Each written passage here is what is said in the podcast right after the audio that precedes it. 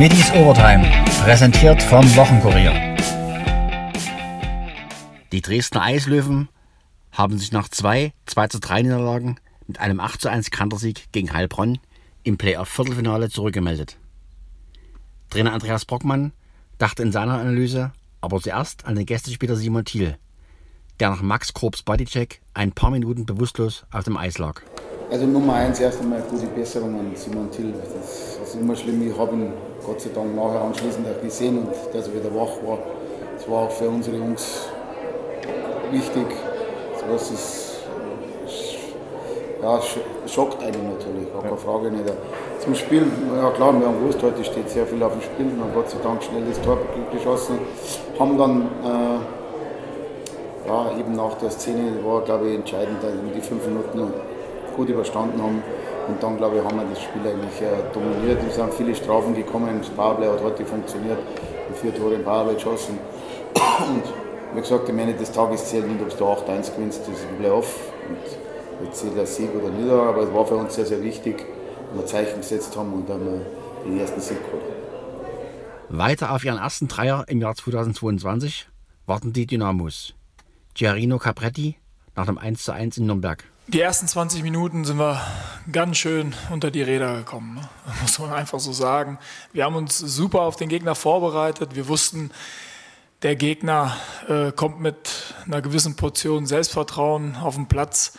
Das hat man einfach auch gesehen. Die Spielfreude, dieses Zweikontaktspiel, äh, diese Ballsicherheit, ähm, das äh, kam nicht überraschend. Überraschend kam nur, dass wir es nicht geschafft haben, das Zentrum zu schließen, in die Zweikämpfe zu kommen, ja, griffig zu sein. Das ist uns nicht gelungen. Und äh, ja, da haben wir glücklicherweise nur 1-0 zurückgelegen, muss man, muss man ganz klar so sagen. Äh, da war sicherlich viel, viel mehr drin äh, für, für Nürnberg. Dann haben wir umgestellt auf 5-3-2. Wir wollten im Zentrum einfach noch mehr Sicherheit haben. Wir wollten das Zentrum schließen. Wir wollten ähm, auch vielleicht tiefere Ballgewinne haben. Ähm, gegen Ende der ersten Halbzeit haben wir da auch mehr Stabilität gehabt. Und in einer schlechten Phase haben wir ausgeglichen. Ne? Dann haben wir, äh, stand es dann 1-1 und haben dann auch so ein, so, ein, so ein bisschen Selbstvertrauen getankt. In der Halbzeit hatte ich die Möglichkeit, nochmal de detaillierter auf die Umstellung drauf einzugehen und man hat einfach auch von Beginn der zweiten Halbzeit gemerkt, dass wir uns viel wohler gefühlt haben, dass wir Ballgewinne hatten, ähm, dass wir in unserem Übergangsspiel gekommen sind. Direkt zu Beginn hat Agi eine richtig gute Chance äh, auf Außen, wo er drüber schießt. Dann die Chancen vom Watzlaw. Ähm, das waren schon große, große Chancen. Ich glaube, im, im Großen und Ganzen, ohne jetzt ganz tief in, eine, in die Analyse reinzugehen, gehörte die, die, die zweite Halbzeit äh, aus meiner Sicht uns, auch wenn wir in der Schlussphase auch nochmal äh, den einen oder anderen Angriff abwehren mussten. Aber äh, letzten Endes geht der Punkt äh, meiner Meinung nach äh, für beide Mannschaften in Ordnung. Nürnbergs Trainer Robert Klaus der übrigens mit einer Dresdnerin verheiratet ist, trauerte den vielen Chancen in der Anfangsphase nach. Ähm, eine richtig gute ersten 20, 25 Minuten gespielt, wo wir viel von dem umgesetzt haben, was wir uns vorgenommen haben. Ähm, einziger Mankel, Makel, ähm, wir, wir machen den, Sack nicht zu, haben die Chancen, ähm, hat auch ein bisschen dann ja, so diese, diese Gier gefehlt, unbedingt das Tor machen zu wollen, so, ähm, in dem Gefühl, ja, es wird noch die nächste oder die übernächste Chance kommen. Ähm, und das hat sich dann gerecht vor der Halbzeit mit dem, mit dem 1-1 und das hat so ein bisschen was bewirkt. Man gemerkt, die Jungs haben dann auf einmal angefangen nachzudenken, ähm, was passiert jetzt und ähm, ja, das haben wir ihnen versucht in der Halbzeit zu nehmen, auch dieses Gefühl, ähm, aber haben es nicht so richtig geschafft, dann sind in der zweiten Halbzeit auch nicht besser rausgekommen, mussten ein bisschen was überstehen und haben dann irgendwann Mitte zweiter Halbzeit gemerkt, okay, dass wir uns jetzt wieder ins Spiel zurückarbeiten müssen ähm, über die Dinge, die uns stark machen. Wir haben dann ähm, wieder besser verteidigt, ähm, haben dann besser die zweiten Bälle gewonnen, haben dann selber Umschaltmomente gehabt ähm, und haben dann eine andere Art von Spiel gehabt, ähm, was, womit ich auch einverstanden war, was okay war ähm, und haben dann in der Schlussphase, wie gesagt, noch, noch die, die Druckphase, mussten ähm, zwei brenzlige Situationen gegen uns überstehen, wo wir, wo wir beide Male ähm, am, am, Flügel ähm, weggespielt wurden, wo wir nicht, wo wir falsche Entscheidungen getroffen haben. Ähm, da, haben wir, da haben wir Glück gehabt und ähm, hinten raus, wie gesagt, dann nochmal Pech gehabt. Ähm, in Summe muss ich sagen, trotzdem, wie die Mannschaft ähm, das heute gemacht hat, ähm, da ging es gar nicht mehr so um einzelne Entscheidungen, sondern wie sie das angenommen hat, wie sie ins Spiel reingestartet ist, wie sie dann auch sich aus der Phase in der zweiten Halbzeit wieder rausgearbeitet hat. Ähm, Finde ich gut. Ähm, klarer, klarer Schritt nach vorn im Verlaufe der Saison. Ähm, ich glaube, dass wir noch vor ein paar Wochen ähm, so ein Spiel ähm, verloren hätten. Ähm, und deswegen bin ich damit einverstanden. Und ähm, ja, wie gesagt, Wermutstropfen. Wir müssen das Spiel viel früher killen. Und äh, das haben wir nicht getan. Deswegen ist der Punkt am Endeffekt so in Ordnung.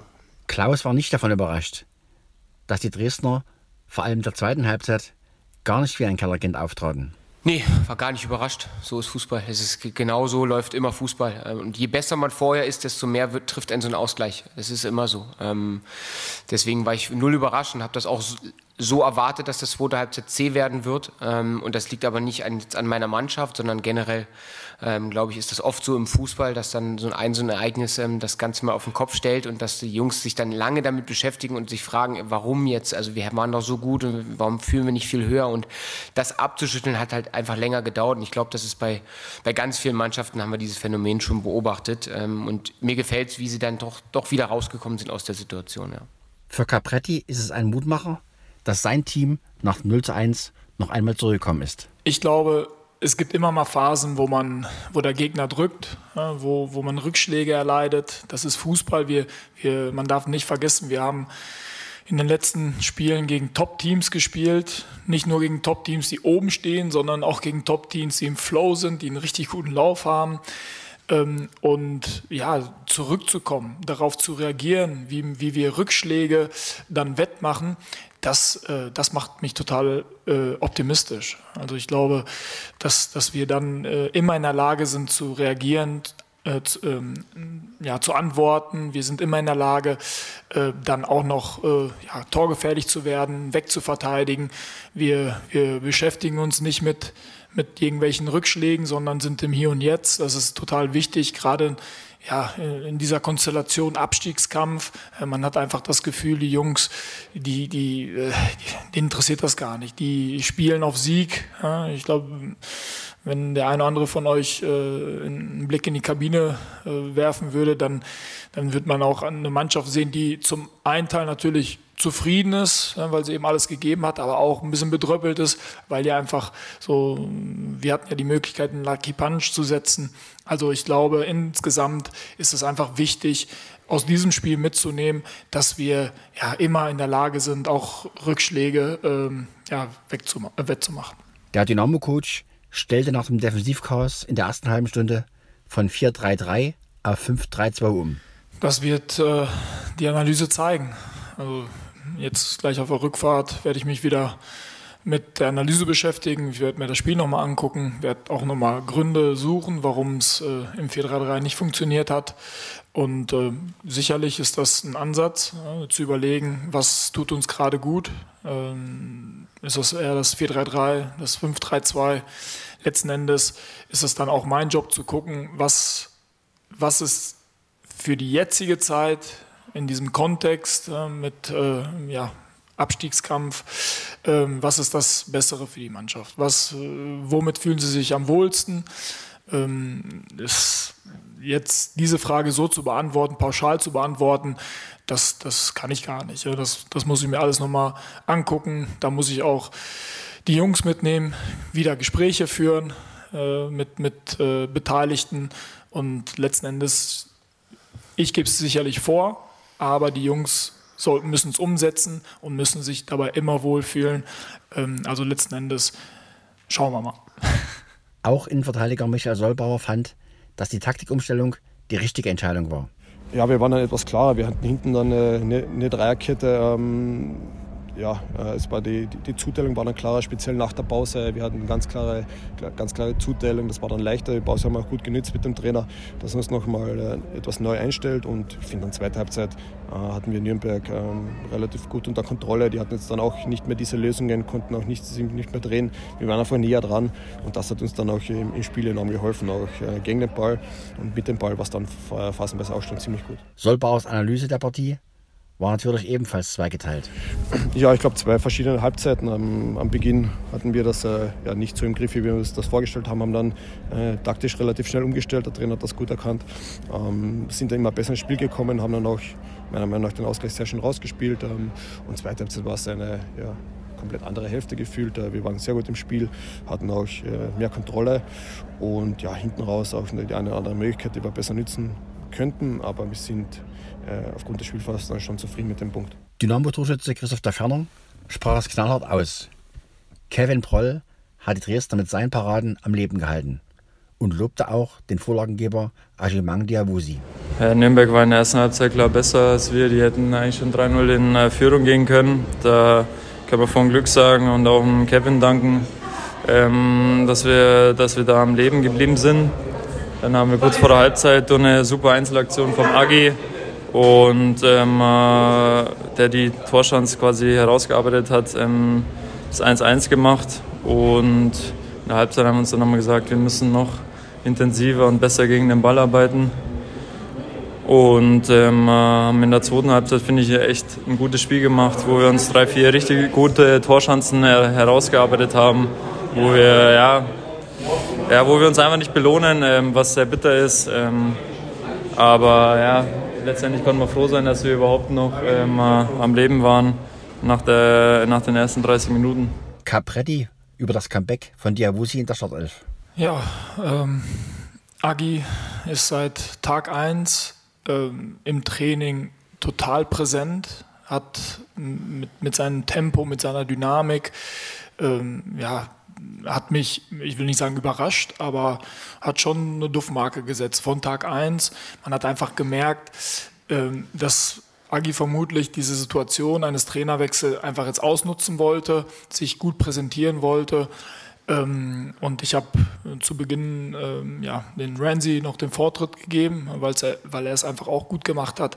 Aber mir war klar, dass, dass wenn er dieses, dieses Trainingsniveau so beibehält, dass er seine Chance einfach kriegen wird. Und ich, äh, ich bin froh, dass ich mich auch so entschieden habe. Agi äh, hat ein, ein gutes gutes Startelfdebüt hingelegt mit, mit einer Vorlage, war, hin, war äh, ja, hinten oder am Ende war er einfach auch ausgepowert, äh, musste sich auswechseln lassen. Und genau das habe ich auch von ihm gefordert, dass er einfach äh, sich nicht schont und äh, irgendwie versucht dann 90 Minuten durchzuspielen, sondern eben alles raushaut. Das hat er gemacht, war in ein, zwei Situationen ein bisschen, ein bisschen unsauber, aber es ist ja auch klar, ihm fehlt einfach so ein bisschen die Spielpraxis. Und äh, er hat eine Leistung hingeboten, auf die man auf jeden Fall aufbauen kann, aber die man sicherlich dann auch nochmal aufarbeiten muss, damit er aus den, äh, ja, ich will jetzt nicht sagen Fehlern, aber aus Fehlverhalten einfach auch lernt. Erneut nur von der Bank kam Heinz Mürschel. Hat Capretti mit seiner Nummer 8 über dessen neue Rolle gesprochen? Ich glaube, ich habe mit jedem Spieler gesprochen. Ich, äh, ähm, das ist ja, ist, ja klar. Ich äh, bin seit drei Spielen jetzt hier äh, an der Seitenlinie und ähm, die erste Aufgabe ist erstmal, die Jungs kennenzulernen, einfach mal zu schauen, wie ticken die Jungs.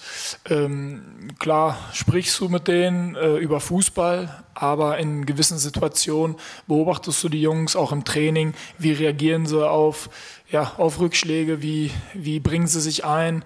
Und Heinz äh, war, ähm, ja, war total positiv, ähm, auch wenn er jetzt in der letzten Woche gar nicht gespielt hat, ähm, hat immer Gast gegeben, ähm, auch in der Länderspielpause. Jetzt äh, wird er die Zeit nutzen, vor Ort zu sein, um äh, selbst fit zu werden, um selbst diese, diese Spielinhalte, die ich da vermittle, in jedem Training einfach aufzusaugen. Er will dabei sein, er will seinen Teil dazu beitragen, dass wir ähm, ja, Punkte holen. Das finde ich äh, super von Heinz. Also ja, ich beantworte die Frage. Ich habe mit Heinz gesprochen.